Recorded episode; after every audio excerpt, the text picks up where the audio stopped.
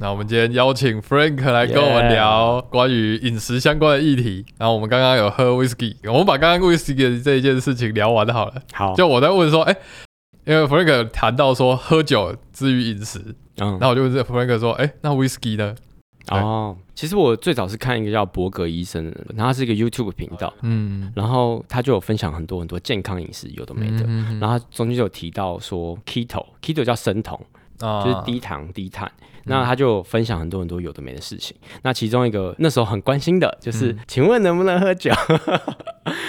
他说他把很多常见的东西，像啤酒、红酒、白酒、嗯 whisky、嗯 vodka 这种都列出来。嗯那他用一些科学角度去解释，我直接讲结论啦，啤酒不行，红酒尽量不要，白酒因为为什么酒精浓度？因为其实酒精浓度到一个程度的话，它的糖分就是我们所谓的那个糖，嗯它会被变成酒精，因为发酵嘛，啊，它转换成酒精酒精浓度就等于一个转换比的一个概念啊，酒精高的糖一定就等于等于少。就几乎相较少所以嗯那时候他是说四十趴、五十趴以上的那种酒，像 Vaga、Gin、威士忌，嗯像 Takila 也差不多，嗯基本上是可以喝，但是还是不要多喝。为什么？因为我刚刚有跟 Go 聊到，就是酒精这个东西呢，人要花心力去代谢，就我们的肝脏要工作，但是其实肝脏有很多很多东西要做。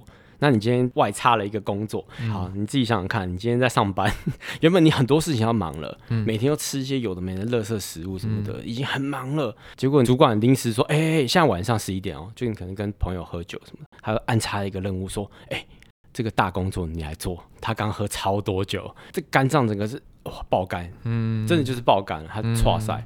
所以它会延宕我们期望的减肥或是身体代谢等等那些能力。哦，它有点像排程，它直接插在上面，然后你酒精没代谢完，你不要想要做其他事情。为什么？因为你酒精在身体其实一开始是还好的东西，但在做分解之后，它变有毒的东西。那它在做分解之后，才会变成可以排掉的东西。那 OK 啊，大家听到这里不要觉得好像 Frank 是在督促大家不要喝酒，Frank 自己已经喝没有了，喝了一堆，我觉得适当饮酒，嗯。对，酒是好东西啦。所以，所以其实像刚刚讲到的，就是其实酒精这件事情，它不是糖类的问题，而是阻断性的问题，这样子。但我还是要客观的说，嗯，它除了阻断性问题，它有热量的问题，哦因为质，量守恒定律，因为其实酒精本来就有热量。嗯，那那个啤酒可能你喝一个大，我都讲大海，大海，不是那个张雨山大海哦，大海。就是我每次跟朋友说，哎，帮我买个大海，他说啊什么大海？对，什么的，大海泥根就是九百沫那个 很大罐的，因为中海、我叫中海叫六百沫那个。OK OK OK，小海就是 三百五沫，大海就是九百沫的，可能九百沫的热量可能有三百多大卡，它糖其实含蛮多的，所以其实你说喝酒热量高不高，其实也高，嗯。但是我觉得其实那不是造成肥胖的原因，OK，因为你能喝多少，当然不要说那种酒量很好的，嗯。像威士忌你也不可能喝太多，嗯，好，那我们先回过头来讲，就是 Frank 这个人呢，就是从我认识他的时候，他是二十五岁左右认识，我现在三十岁，大概四五年前了，我今天要 Frank 来，就是说，哎呀，我突然觉得年纪到了，我开始感觉到好像有某种东西必须被注重了，然后以至于我们前几个礼拜吃饭的时候、嗯有聊到这件事情，然后觉得哎，可以找 Frank 来聊这件事，聊这些内容这样子。然后为什么这么适合？因为他其实在五年前，他其实就已经开始在注重这些事情了。你的出发点是什么？呃，那时候我的出发点嗯，就是想要让自己的体态更完美，因为毕竟那时候很多很多漫威电影东一个嗯西一个，那他们的选角或是他们的角色嗯就是很喜欢脱上衣，所以你就会看到各种 hot body，像是 Wolverine。美国队长啊，索尔索尔也是，就你会觉得那是你期望的。那时候我就觉得啊，我一定要成为，那时候我住三峡，叫三峡金刚狼。结果发现，哎、我是三峡金牛角，只是三峡金牛角而已。那时候会开始研究我跟他的差距在哪里，嗯我需要做什么事情才能达到那个程度。那时候你也已经有健身的习惯的一段时间了吧？没错，但现在跟那时候的我，我觉得差距非常多。然后怎么说？因为我觉得我的观念、跟我的形态、跟我的运动方式，是我们最近讲很流行叫滚动式调整，OK，所以我到现在还没达成我的梦想目标，嗯。但是我觉得我越来越可以 under 触手可得的那个画面越来越接近了。掌握感越来越具体了。嗯对所以我的动机其实也就是想要让自己体态更好，那也嗯不是为了什么，而是为了自己好像可以骄傲一下，就是哎、如果今天真的到那个极致之后，一定赶快拍一些照，嗯然后我到时候可以跟我的孙子炫耀说，美国队长、公，台湾队长李佳啦，就是那种感觉啦。嗯，我们现在应该先来聊现在 Frank 的饮食习惯会是怎么样子的饮食习惯。我的饮食习惯经历过了很多很多的不同饮食习惯，跟不同族群他们思想的我去综合，有点像是火院甲，就集各家大厂嗯去创造一些有的没的。其实台湾人很多是糖尿病或是高血压，嗯那其实主因是什么？就是我们吃太多糖、那精致甜分。这也是我很有兴趣的一块，这样子。这个我们可以之后再讲。OK，就我希望自己是兼顾于健康的情况下、去做到我想要达成的目的，就像我要让我自己体态应该是维持一个常规人觉得不错的一个状态。首先条件就是要戒糖啦。OK，不可避。不可避。那我们要先证明什么叫糖，是米布的糖，就是所谓的精致糖类。嗯好，所以我直接举例，蛋糕、嗯砂糖这种有的没的，就是那种手摇饮，台湾人最爱 tea house，就是什么 bubble tea 那种感觉。感觉是糖尿病的一大起源。对，等一下我们可以来聊一下什么是糖尿病啊因为我自己周边朋友也有罹患糖尿病的部分。那糖一定是尽量少吃，为什么？因为其实我们人体本来就可以分解出葡萄糖，嗯那我们其实摄取的情况下会过多，嗯对，那这个我们等一下再详述。那我目前就是少糖，嗯然后脂肪跟蛋白质是差不多的比例，但我脂肪会多一点，因为其实脂肪比较有效的帮助我们生成一些什么激素，就那种润滑的感觉。而蛋白质其实吃太多，我们人类的肌转不够，肌转，对，肌肉转化。不能说是肌了，应该说肌是可能是生肌的肌，OK OK，就是转换成其实就转换就是你吃进的东西能不能转换成身体组织？嗯那蛋白质就是希望哦，希望转成肌肉嘛，嗯但是其实不全然，OK，你无法吸收的情况下，它会变什么？它变葡萄糖。就还是变成糖类。嗯对，所以其实我讲的东西比较适用于多数人，但是我自己知道，如果你今天有在健身，你有在重训的人，嗯，那你蛋白质可以吃多一点，然后但是你要补充营养，BCAA 不够哦，是要九种必需氨基酸才够，你去转化蛋白质成为你的肌肉。是因为运动本身会加强肌肉转换的这个项目。第一个是生长激素嘛，这一定会因为你搞固酮什么，生长激素会提升。OK，第二个就是你需要合成，那你需要更大量的东西。但一般人，你是一个火车嘛，对不对？在跑你会烧煤炭，嗯但是你就慢慢跑啊，那你烧不多，然后你那个煤炭的那个桶一直堆，一直堆，一直堆，你知道一直补，一直补，嗯但是它烧不完，那火车就会越来越重，嗯你可能每一站都在堆，堆，堆，堆，就其实没有必要，OK，然后可能还会造成肾脏的负担啊。因为你太多东西要代谢了，其实我们用减法的思想去想，嗯。我们不需要的东西，为什么要过多？就像我们吃维他命，你会吃二十颗吗？我要很 C 哦，我要很低哦，我吃二十颗 C 跟 D，其实没有意义。因为你能吸收就是那两两颗，嗯剩下你的肾脏表示感。嗯。那种感觉，对吧？刚刚讲到脂肪，嗯脂肪这件事很有趣，嗯我觉得很多人不会谈到这件事情。我浅略的说一些脂肪的一些概念，因为其实脂肪是帮助我们吸收蛋白质的其中一个要素。如果你有在关注饮食的蛋白质吸收率，你就会发现哦，纯蛋白跟蛋黄它的吸收率其实是有差的。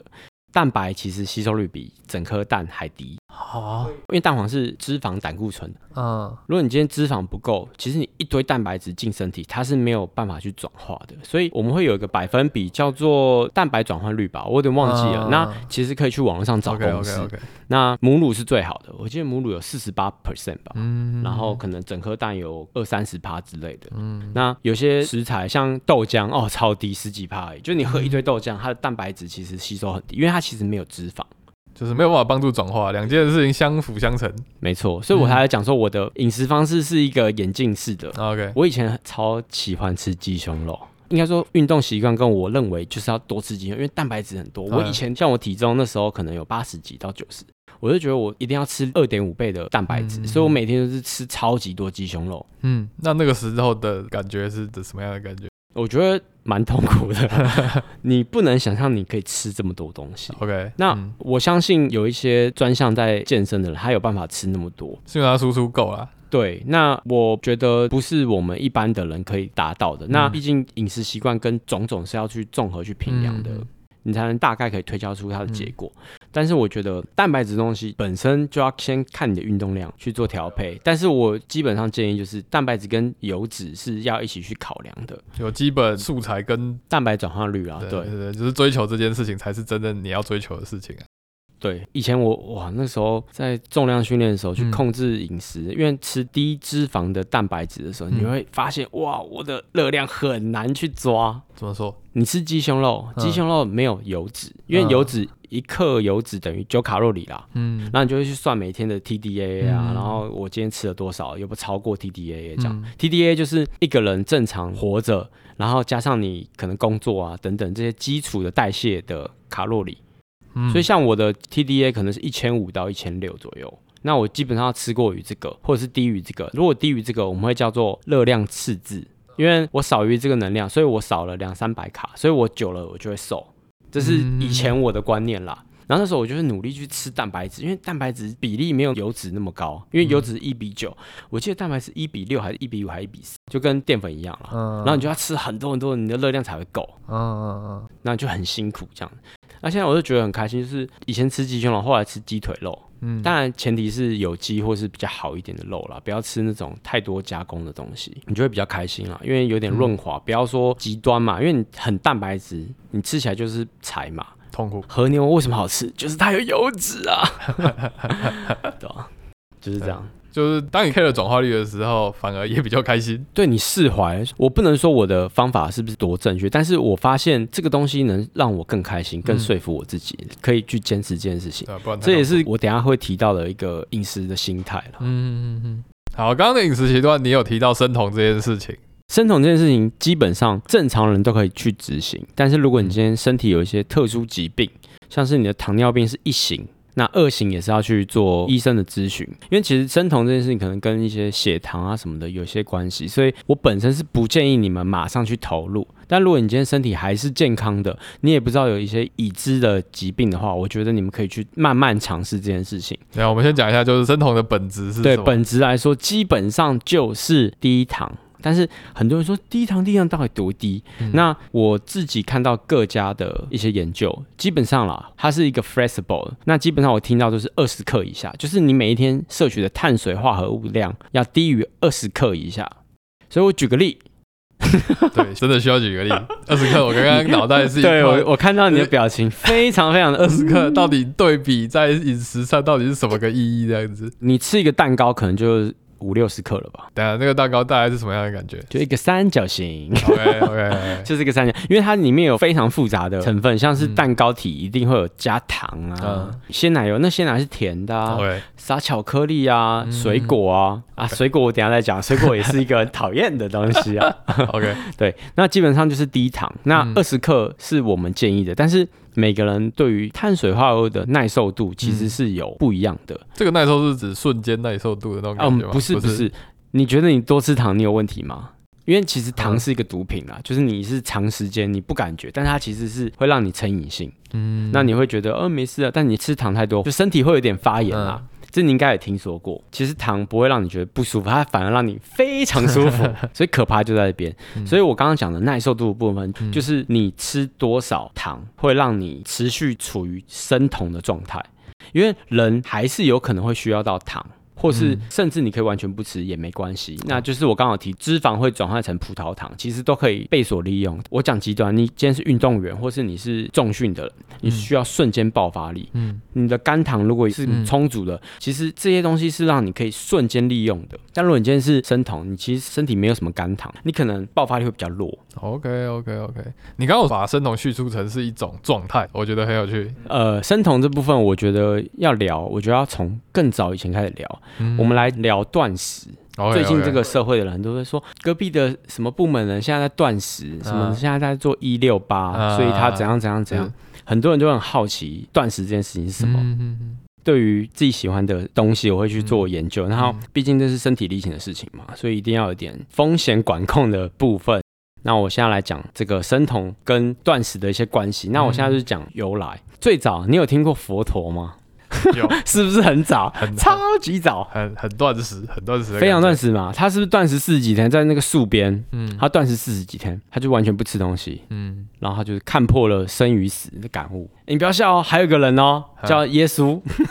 耶稣他在荒野也是你知道断食了四十九天左右吧，嗯。他也是看到了天父跟他讲了一些话，然后就说干我要去受死，类似啊，对，就是人在 keto 就是断食的这个期间，你的身体会更敏感。嗯那现在来讲什么是断食，因为其实断食很多人说断食好可怕，嗯好像我要绝食一样。嗯然后很多人就觉得哦，每天都吃东西，为什么不能吃东西？嗯好，其实我们每一天都在断食，是以时间来算的。对不对？嗯它是一个相对来说，我现在没有在吃东西，我就在断食。呃，有点极端，但是我认同你的断食。如果你认为你是断食，那我断食这件事情不会被妖魔化了。我 我尊重你的断食。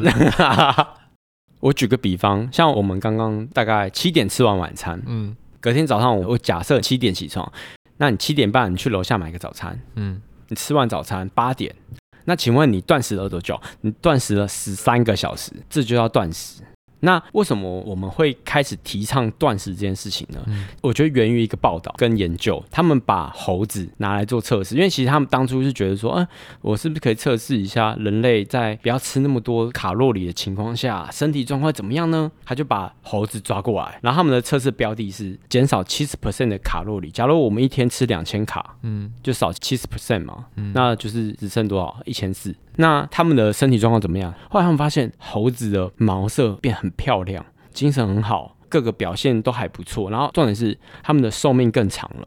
然后人类觉得，哦，那我要尝试啊。，OK，但后来不是有听说什么纳粹啊、俄罗斯有是一些那种饥饿集中营什么的，就是啊他们有以类似的概念去做测试，但发现完全没有用，完全不能达到减重，也不会达到他们什么精神很好、毛色很漂亮什么的。后来你知道他们发现一个重要的变因是什么？嗯因为动物嘛，谁喂的？人，人喂他们，对不对？嗯那人有什么通病？懒。我就知道，我今天要喂你一千四，我怎么样一？次喂完，或是我一喂一餐就是喂一大坨，那再一大坨就两餐而已。嗯。然后我还发现，哇，哇我可能我早上就吃很饱了，我可能剩下也不太吃，就猴子，因为动物其实是有这样的习性，嗯。它不会像我们人类，我买一堆，像你刚刚咸水鸡买超多的，半后你还只鸡吃饱。不，止，半只鸡在山中卤味，你被冷霸口，就你全吃完，那我们就是过量。嗯。那动物就会觉得我吃刚刚好，那他们其实就会有一种 OK OK 那种心态，嗯。所以他们也不会一直去吃，一直是吃到炸这样子，因为他们东西也就是原型食物啊。嗯那基于这个论点来说，他们就发现猴子或是老鼠，他们发现他们基本上吃的时间就可能八小时，可能有十六小时，他们就是空腹的状态嗯所以后来发现哇，原来断食跟减低热量是不同一件事情。两件事情，但他们当初以一定是把这个卡路里量分三餐吃完。对，所以他后来才得出一个结论，就是其实人类过得太安逸了。因为其实我们的祖先，你觉得他们有办法吃三餐吗？对，他们可能今天吃了这一餐打到一个兔子，明天不一定有。因为原本饮食这件事情的成本应该是很高的。以前的那种远古啊，或是早期的，他们有嗯胖的人吗？很少有胖的人。胖的人都是什么税吏官？就是以圣经来说啦，嗯就我自己有看一些圣经，胖的人都是税吏官，就是那种有钱的人。嗯但是那种穷人都是瘦的，嗯因因为他们有一餐没一餐，嗯但税吏官可能是三餐都有得吃。嗯有趣的就是，你知道断食英文是什么？叫 fast，f a s t，fast。那你知道早餐叫什么吗？breakfast。哦但我们会念 breakfast，但我们不会念 breakfast。啊为什么？因为你早上起来，哦，醒来了，吃了早餐，我就是嘿 break，就是。中断断食。突然间这个词 breakfast 原本是一个对我来说是一个很光明的一个形象，突然间突然间它变但是你没有有想过 break 为什么要 break？呃，加上 lunch 跟嗯 dinner，、你会讲，嗯，好像有一个应有的概念，但是 breakfast 你从来不会去怀疑为什么要 break。啊对，啊，我原本 breakfast 从一个光明阳光的形象，现在变成了一个堕落中断的一个形象。哎、但是我我我只能说那是以前人的啊观念，因为啊我们继续讲断食，因为其实断食没有分好坏，跟断哪一餐或是你断什么时间，我只能说因人而异，因你的工作，因你能承受的一个程度。像一般上班族，我就是建议断掉早餐。为什么？因为你晚上吃完晚餐，隔天不用硬吃个早餐。确实，有时候是硬吃。嗯，重点来说，我觉得你上到班，你进去打卡就开始做这些事情了。嗯，忙到中午再吃第一餐。其实我觉得很完美啊，因为其实真的蛮忙，有时候蛮忙的。早餐确实是相对容易舍弃的一个，所以你可以接受吗？早餐不吃？我现在确实尝试去 OK 让它 pass 掉，嗯，我觉得是相对比其他餐容易被 cancel 掉的，对我觉得还不错的。嗯，那以这样的言论来说，我可以占卜你不是早餐人。哦，你意思是说有人就是哦，干我一定要吃早餐这样子？这个症状算第一期，第二期的是他连午餐都要吃早餐。就是我很多认识的朋友，我都会叫他们叫早餐人。嗯，早餐人不是说一定要吃早餐，而是他都吃早餐。为什么呢？早餐吃什么？萝卜糕、蛋饼，嗯，有的没汉堡嘛。中餐，然后他就是买东西回来，他回来，哎，你先买什么？萝卜糕。What？买什么？铁板面。啊，你哪边买得到？啊，就那早餐店，他开一点啊，我都可以去买啊。What？这就叫早餐人，这是第二型的啦。等等，但他但他有吃早餐吗？他他有，他就觉得早餐一定是他的人生一部分。哦，我觉得也是蛮幸福。就是当你有这种坚持的时候，我相信他获得了某种幸福，这样子。我会觉得有趣，因为有趣，真有趣。我呃，我我我现在讲的不是要抵制所有早餐店啦，因为早餐店的东西非常非常可怕。传统早餐店啊，没有什么好东西存在的感觉。我 confirm 你讲的东西，我去早餐店，如果陪朋友坐下去，然后我就看菜单，老板给我四颗荷包蛋，他说啊，四颗荷包蛋，你们要点别的吗？对，我要四颗荷包蛋。真的假的？哦哦，全部都半熟，他就啊，好好好好好，他会傻眼。嗯，有些早餐店会有套餐，就是什么培根、火腿、蛋。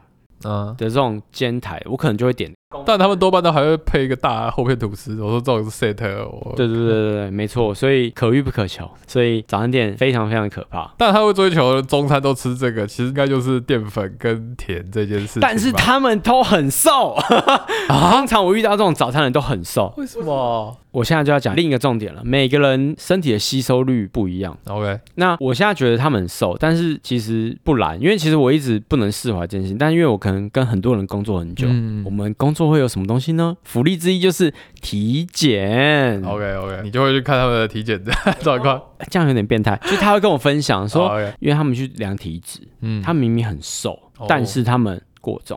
以体脂肪量来说，他们过，因为他们太瘦。但他们的脂肪量过高，因为他们没有肌肉了，全部都是脂肪了。因为他们吸收不好，也没在运动，他们没有去意识到这件事，所以肌肉分解掉，导致他们最后到一个很不好的一个情况，就是很容易受伤的一个身体程度。哦，这你应该会有点。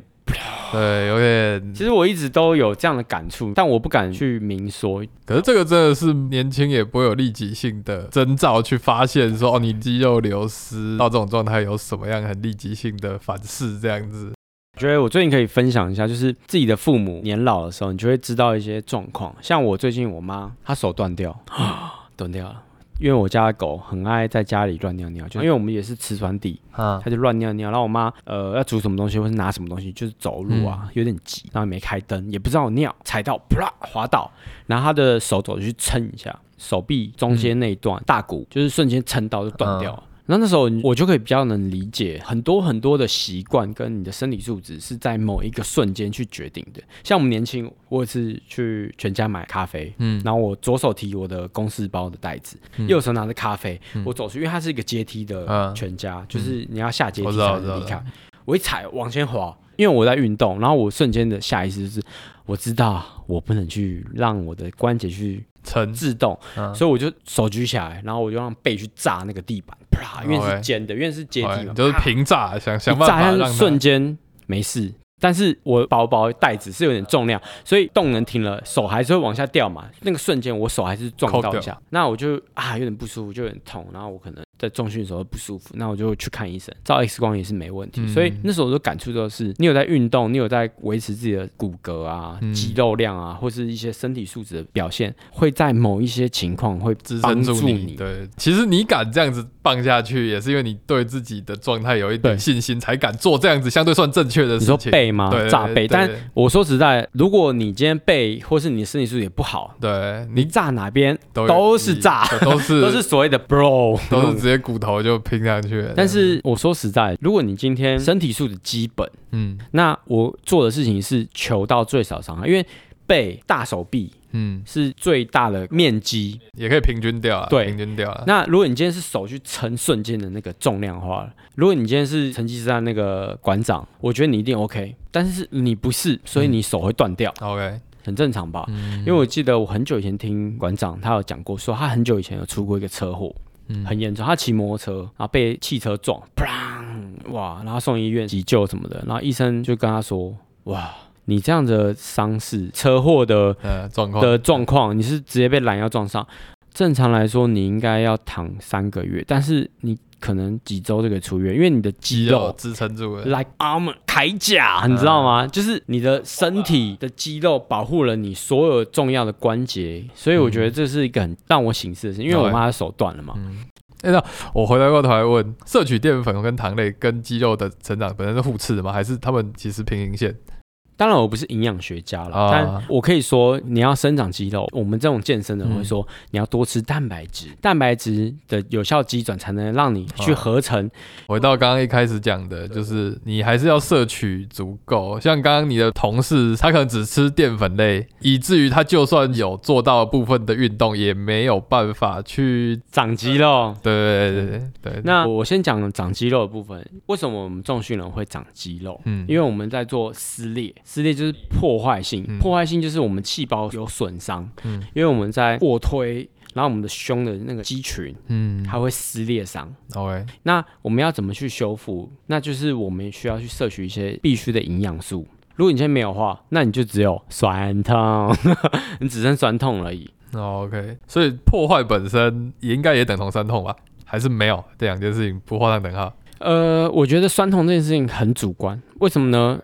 你很久没运动，你突然做以前你一样的程度的运动，你会酸痛。呃，以前有派是讲乳酸堆积，但我记得乳酸堆积这一派后来又被人推翻了。啊那其实我觉得这件事情，我不能说是什么，但是我能跟你说，那叫做你的身体指导。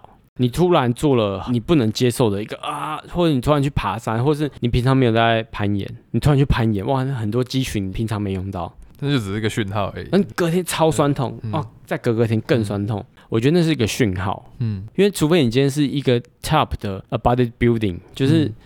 很认真在做嗯。健美的人，嗯。你很了解你身体，你才能知道说那个是乳酸堆积。因为我平常都做这样子，嗯那有什么我可能过多的。嗯。但如果像我们这种菜鸡啊，我觉得酸痛很正常。OK OK，对我就是想很多人清会说哦，我很酸痛，代表我昨天的运动有效。那我可以跟你说，对，OK OK，初期的时候，我跟你说对，但是如果你今天有一个程度的时候，你没有在酸痛的时候，很多人会说，呃，我最近没有酸痛，请问一下前辈，我是不是没有在长进？就是我呃肌肉有没有在训练？不好说，不一定要看你的课表跟你的运动，因为其实人的身体的机转太复杂，跟吃、跟睡、跟你的压力有关，所以我不能跟你一个正确答案，所以单线的。所以我才说我的生活方式是 flexible，就是调整，因为我会发现啊，对哦，原来我之前会那么酸痛，是因为我都睡太少。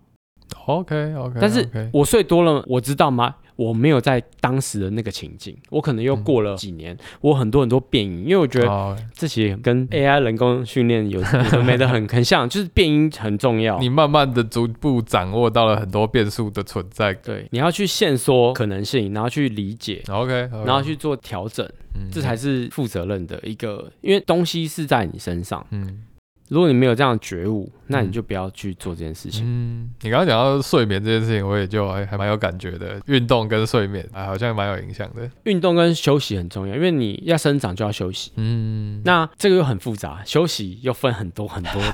因为有些人像我自己，我睡五个小时，我的精神就非常非常好。OK，嗯，尽管我精神不好，我去公司睡五分钟，我这样趴在马桶盖上，我都可以睡得 OK。就是我们以前的公司。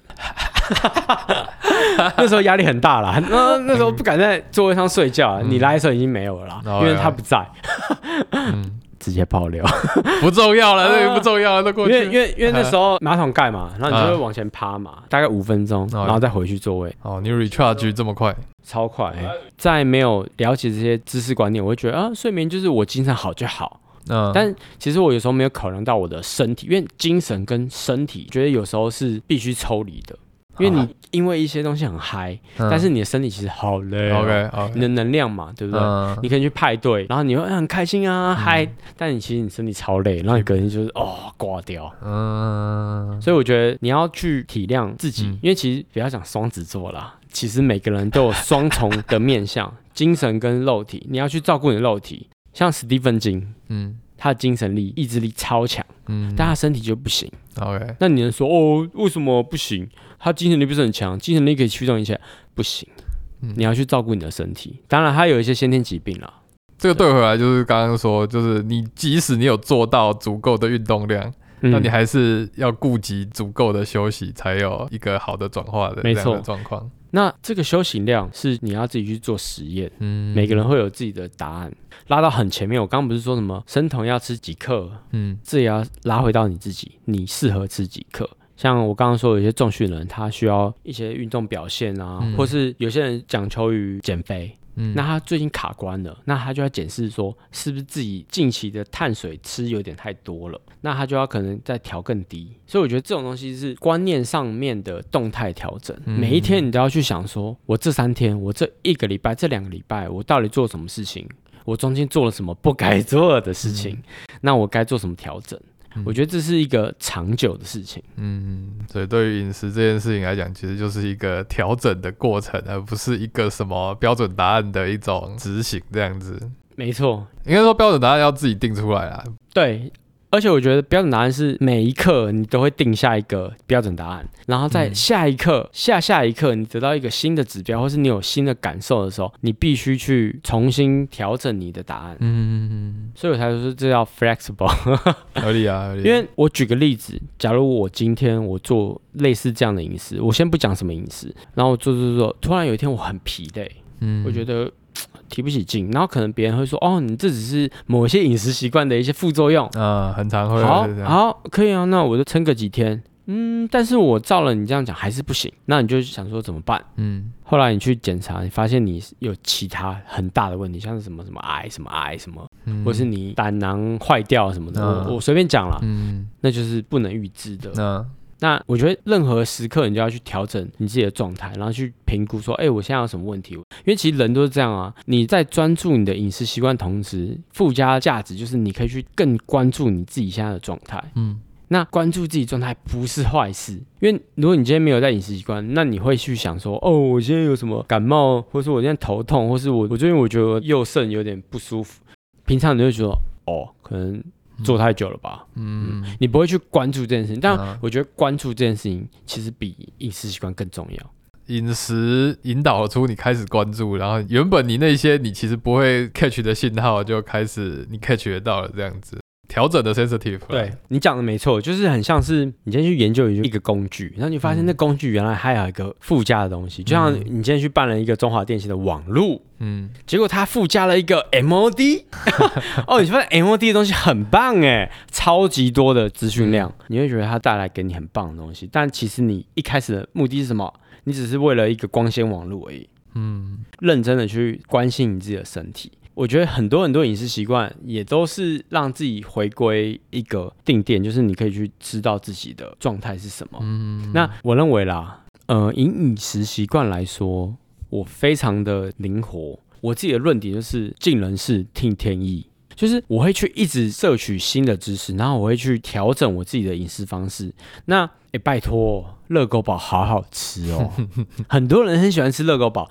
Costco 的乐狗堡超便宜又好吃，哇！那个酸黄瓜、洋葱 加加加加加加到满，番茄酱再加下去，哇，超好吃！但是我跟你说，我自己在家里，我做健康饮食，我不吃番茄酱，那我自己打牛番茄、蒜头，我可能加一点那个赤糖醇，就是刺是那个刺字的刺，啊，这是一种另一种形式的代糖的那种感觉。类似，但比较好。但它本质还是糖吗？还是只是它会让你觉得有甜的感觉，但它可能不会有哦，所以血一糖跟身体的一些负担。所以还是代糖啊，只是不是我们普遍在用的那种我自己在市面上没有看到在卖阿斯卡巴甜呃的糖，基本上我目前看到就是赤糖嗯跟罗汉果糖。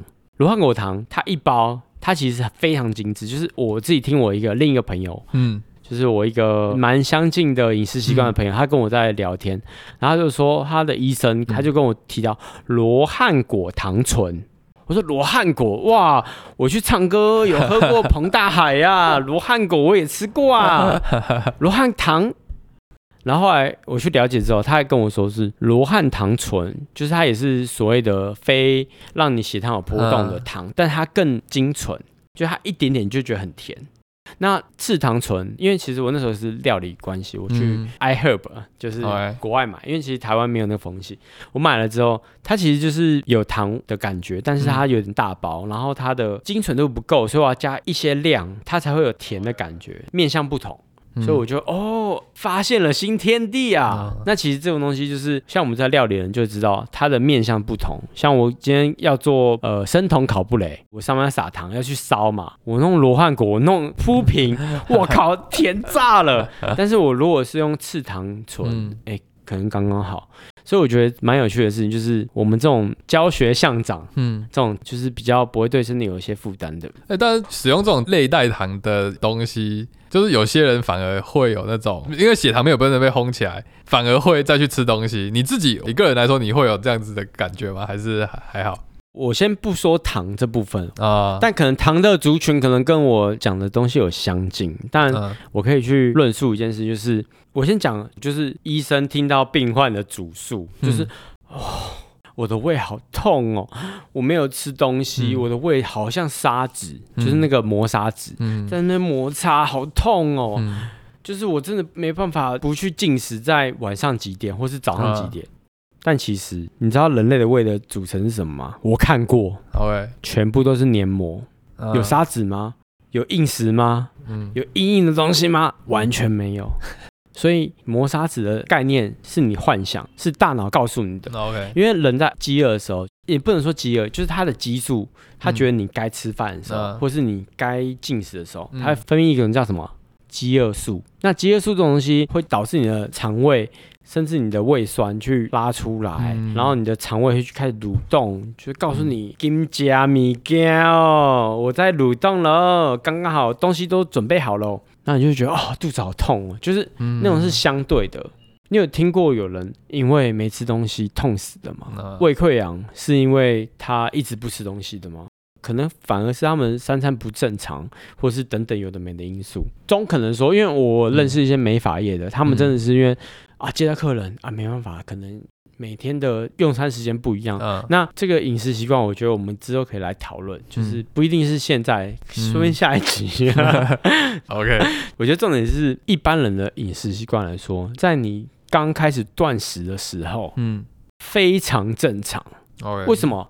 因为那是大脑给你一个错误的讯息。嗯有个医生，他是专门在看糖尿病的医生，嗯他有一些很多案例是他按照他的一些饮食习惯，那当然是低糖。他是说，基本上撑过十五分钟，其实就没关系。啊，十五分钟，呃饥饿素其实是骗你的，这个不是，这是个不是骗你的。OK OK，因为你平常每天晚上就是在这个时间吃饭，你在看嗯华视的哆啦 A 梦，诶现在还有哆啦 A 梦吗？我不知道，不好意思啊，我有点老，就是我六点半到七点是哆啦 A 梦啦。以前华视他播哆啦 A 梦的时候，就是我吃晚餐的时候，所以我有看到哆啦 A 梦我。就觉得要吃晚餐，那时候就是我觉得要吃饭的时候，嗯那个时间我就觉得我应该吃晚餐了吧，但是没有吃，我就觉得啊好饿哦，嗯就我曾经的感觉。但我过去之后，我就觉得还好啊，嗯其实我不会觉得饿，因为。这个有点像心灵层面的一些问题。哦就如果你今天嗯你找到你自己想做的事情，如果你真做家事、忙你的小朋友或是宠物等等的，你去忙完这，你到十一、十二点的时候，发现，哎，怎么到这时间？其实我也还好。我上次有跟 Frank，就是我们那时候聊到饮食这件事情，然后我就在讲说，我常常晚上会很饿，会真的很不舒服。但其实我之后好像就比较还好，嗯我觉得主要是差在我有意识在可能早餐、中餐，可能在淀粉的摄取量抓的比较少的时候，可能就是那个胰岛素相关的那种，它的波幅没有那么高，以至于我晚上的那种反噬就没有那么的强烈，嗯以至于我好像就可以压过去。嗯嗯嗯嗯，就是云霄飞车概念啦，就是你一开始没有拉那么高，你下来的时候可能就没有这么的急。我我自己是这样感觉，嗯嗯嗯我就觉得我最近好像比较能够撑过那一种原本我可能会整个崩溃的那种感觉，这样子嗯。对，我先讲类似我们的案例，嗯，就是我先讲一个概论。肝脏跟胰脏，就是我们讲的胰岛素，因为胰岛素失衡就是所谓糖尿病嘛。嗯那肝脏就是我们一般人去做血糖啊，有的没的一些制动嗯的一些基础。那基本上啦，肝脏超辛苦，它基本上是占了八成，六到八成啦。OK，那很多人就觉得，呃，没事啊，反正有肝脏，因为我晚睡啊什么的，他觉得肝脏很好用。但其实肝脏出问题非常麻烦，因为它会严重到很多很多有的没的面相。好，先讲一下胰岛素是干嘛的。胰岛素其实是，你没有吃东西的时候，嗯就是肝脏，因为肝脏会储存肝糖，嗯，肝糖会释放一些葡萄糖到你的血液，嗯。这是一个非常顺滑的一个过程。嗯，肝脏，因为肝糖嘛，就是像我昨天吃一个蛋糕，假如啊嗯三百克，然后可能进到我体内肌转，我可能就有某一些肝糖，嗯。然后明天我工作或是我运动，哇，需要肝糖，肝糖真的会瞬间拉进我的血液的那个排程当中，嗯，它会渐渐释放在我的血液里面，嗯但是基本上是瞬间了，很快，它会释放到我的血液里面，我就开始有动力去做这些事情。嗯去卧推啊，什么有的没的。那吃饭这件事情，它就会影响到所谓的胰岛素，嗯因为胃进食是肝脏，进食时是胰脏。你血糖开始升高的时候，胰岛素要作用。那胰岛素要做什么事情？其实胰岛素很像钥匙，它的 key 是圈 by 所有的细胞里面。嗯我今天我的血糖全部都是葡萄糖，那葡萄糖要怎么样进我细胞？因为我细胞要有葡萄糖或是嗯糖分，嗯我才能有力量嘛。因为毕竟糖嘛，对不对？嗯机转嘛。靠胰岛素把葡萄糖带进你的细胞里面，这样子。那如果我今天胰岛素正常的话，开门进去我就有力量去做该做的事情。但是糖尿病患者是什么呢？嗯钥匙有问题。为什么呢？因为他平常一直吃糖的、啊，嗯一直血糖处于高的状态，因为一直进食嘛。嗯所以我刚刚讲肝用处不太多啦，因为为什么？因为你在进食嘛，胰岛素开始作用，一直在希望去释放在你的细胞，但你细胞有时候又不要。嗯，我举个比例啊，你每天会接到很多很多推销的电话。今天才要接。呃，请问你们，你有学？我跟你说，我昨天你有带那个呃对投资资讯，我跟你说，你现在那个贷款那个利率是 不不不不，我跟你说，你现在如果哦，谢谢挂，然后你可能会接到一个是，啊，我是那个什么什么什么叉叉，就跟刚刚那个不一样，嗯，什么什么什么，你要不要要不要？不要，嗯你又挂，啊，你是不是很烦？那你是不是会想要说，以后电话都不接。好？所以我跟你说，糖尿病是就是这样。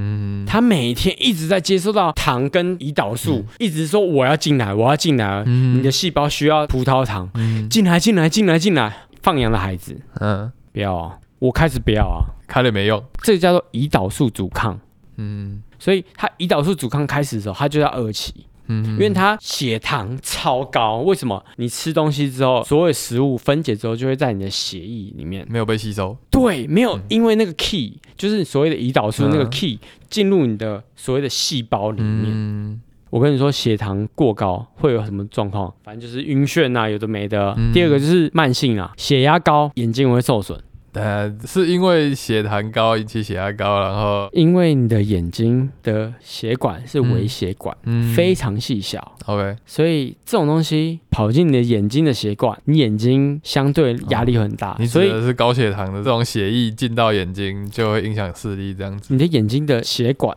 嗯压力会破增。血糖高一定等于血压高，这两件事情是正相关的嘛？应该说血压高一定会伴随血糖高。我最近我爸他进急诊，啊，我们很紧张，因为什么？他高血压。嗯我就觉得啊，我，是不是中风啊什么的？然后我们就送急诊，但还好，就是他晕眩症，因为他就是因为可能太累啊，就是晕眩呐、然后就一直吐什么的。但是因为他有高血压的症状，嗯在医院的时候，一直爸说，呃，我是不是要吃点东西？因为我都没吃东西。然后护士就说，我现在帮你量一下，先生，你现在血糖一百六，哎，你现在已经是高血糖的状态，就是那种糖尿病的状态，你还想要吃东西哦？你现在饿是骗你自己。我就完全豁然开朗哦，很有力真性啊！你的想吃东西跟血糖完全没关系，它跟胰岛素跟血糖的作用有关系。如果你今天升糖素很有关系，但是你的胰岛素很废，你就会觉得很饿。为什么？因为胰岛素不能把你的血糖降下来。为什么？我刚刚想说，胰岛素就是把你血液里面的葡萄糖拉进细胞里面作用，然后你的血液的血糖会降低。嗯，那你今天你的胰岛素非常废，你血糖很高啊。嗯，那你就觉得哦，我就觉得很神，然后头很晕啊什么，就是你整个人的状态很不对。OK OK，就是跟你想想象中的完全不一样，这样子，就身体讯号对不起来。完全不一样，嗯，对，有趣，很有趣，所以我觉得要去考虑一下自己的身体状况。所以我才说，flexible 就是你要去考量你的状态，你知道的东西跟你真正身体想要的是不一样的。人就是很奇怪。呃，所以刚刚起头，我们刚刚有点像是从就是你开始做饮食调整这件事情，那现在已经五六年了，那对现在的你来说，饮食有什么样的特别之处或者是不一样的地方吗？我觉得改善蛮多的。以我自己的总结来说，我觉得饮食方式就是一个生活的体现。那我现在一直调整到现在这样子，嗯，那我会觉得我必须这样过，因为也不能说必须，而是我很 suitable，就是我很舒适在，因为我觉得吃原形食物我很开心。那我自己会爱做料理。那我会用一些很天然的，像盐啊、胡椒啊、迷迭香啊，或是我自己种的九层塔啊，或是我也会种一些香料啊，就是我会做这些调味。这应该是支撑你饮食的一个很大一个来源。像我现在，我想要找一个，没错，今天我想来吃一个比较正确、比较好。刚刚 Frank 到我们这边楼下就看说，哇，这里好丰富啊，但但咸水鸡，但都找不到一个 original food。对对对对。我觉得这种东西确实是有一些实行上面的痛苦。那以亚洲来说，非常方便。楼下你看，楼下老菜水煎包超好吃的。但你知道老菜水煎包里面的馅是加了什么吗？你刚刚说的方便是指就是获取不对食物的方便这样子。哦，不要讲什么对不对，都是你讲的啦，跟我没关系啦。我没有怪店家他做什么食物，我要怪你。知不知道他做什么事？所以你知道老蔡他的馅料做什么吗？呃，不知道。那你敢吃吗？那我吃。对嘛？你就是不知圣洁而去吃之。那那你要什么样的 feedback？你能知道吗？所以我可能会去吃老菜，但我可能会去了解哦，它有高丽菜，它有猪肉，但是为了要好吃，它可能还加点油，加一点荸荠等等的一些食材，还加了一些香油或是蒜头。嗯。我大概知道哦，所以这样，那还有一些皮嘛，皮就是精致淀粉嘛，什么，我大概可以理解。那我可以选择去吃它的东西，因为我了解它。我觉得人类最重要是选择性。相对来说，佛祖或是上帝啦，他创造人不可能会让你来当个什么都不知道的人，他一定有你的命定，或是佛祖一定会觉得你应该有你该做的事情，而不是去吃那些废物食物，你还不知道他吃什么，你只是去促进经济消费。哇，那佛祖也太资本主义了吧？呃，自由意志啊，自由意志的真谛啊。对，但我希望就是大家都可以知道自己做什么事情，但我当然觉得，哎，你不知道什么，你也可以去做，但是你前提是你不会让自己有负罪感。那负罪感其实是迭代的哦，我觉得我吃东西没有关系啊，但是过了几天我踩体重机，我觉得我胖两公斤啊。重点是你知道你怪什么东西吗？因为你怪了这个呢，哦，我不知道我做什么，我只是怎样怎样怎样。那你不知道你最深层做什么，所以你的自由意志就丧失了，因为你不知道你做了什么看不到选项就没有选项可言吧，就没有选择嘛。对，因为你太无感很多很多事情。你要去检视自己做了任何决定，所以我觉得这件事情其实非常非常的发散，因为它其实体现到你每个人的生活选择跟你的思考方式，嗯，它可以联想到任何东西，甚至是股票，真的是真的。我最近听股啊，我我觉得嗯，确实，刚才又可以再开一集聊股市投资的事情。好，那刚听 Frank 就是跟我们分享了像是生酮、断食，然后还有像是糖尿病跟血糖相关的议题。那这些议题其实过去的我其实都知道，但我从来都不知道像它背后的连结是什么。但刚刚听下来，相信其实大家就可以理解啊，这一套体系到底是怎么运作，跟怎么影响我们的选择这样子。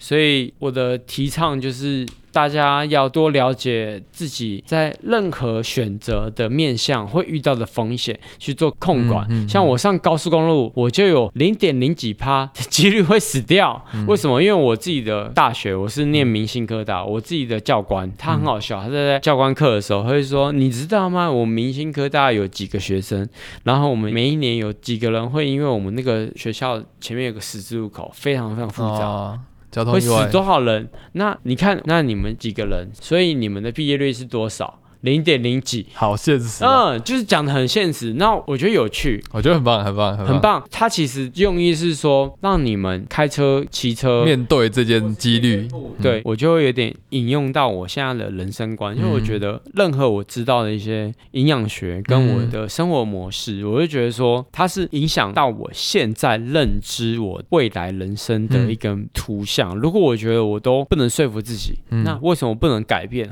或是我可以接受，那我什么时候要改变？就是我要去一直面对这样的问题。嗯就像我可能觉得，就我现在这样子，一直每天都喝酒，或者是跟朋友去聚餐吃烧烤，很棒，很开心，或是跟主管我可以升迁，很棒啊。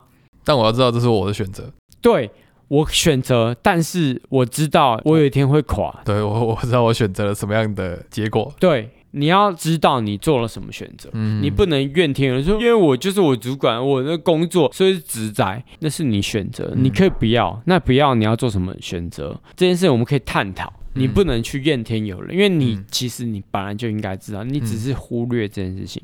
所以像我自己，我很开心，我超爱喝酒，嗯，我非常爱喝 whisky 高浓度的，我啤酒我也会喝，相信大家听到现在一定会发现这一集的前半段跟后半段，Frank 的那个语气开始有点不太一样了，就是因为他喝了非常多 非常 whisky，多 whisky。yeah, I I'm so enjoy that. Fuck. 很 so chill，fucking chill，我很开心，因为什么？我每天都非常非常认真，或是我有意识在做这些饮食控制。